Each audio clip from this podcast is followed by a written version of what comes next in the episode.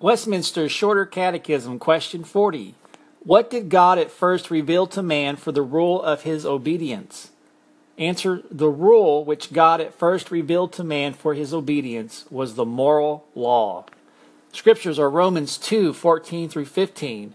For when the Gentiles, which have not the law, do by nature the things contained in the law, these having not the law are a law unto themselves, which show the work of the law written in their hearts, their conscience also bearing witness, and their thoughts the mean, while accusing or else excusing one another.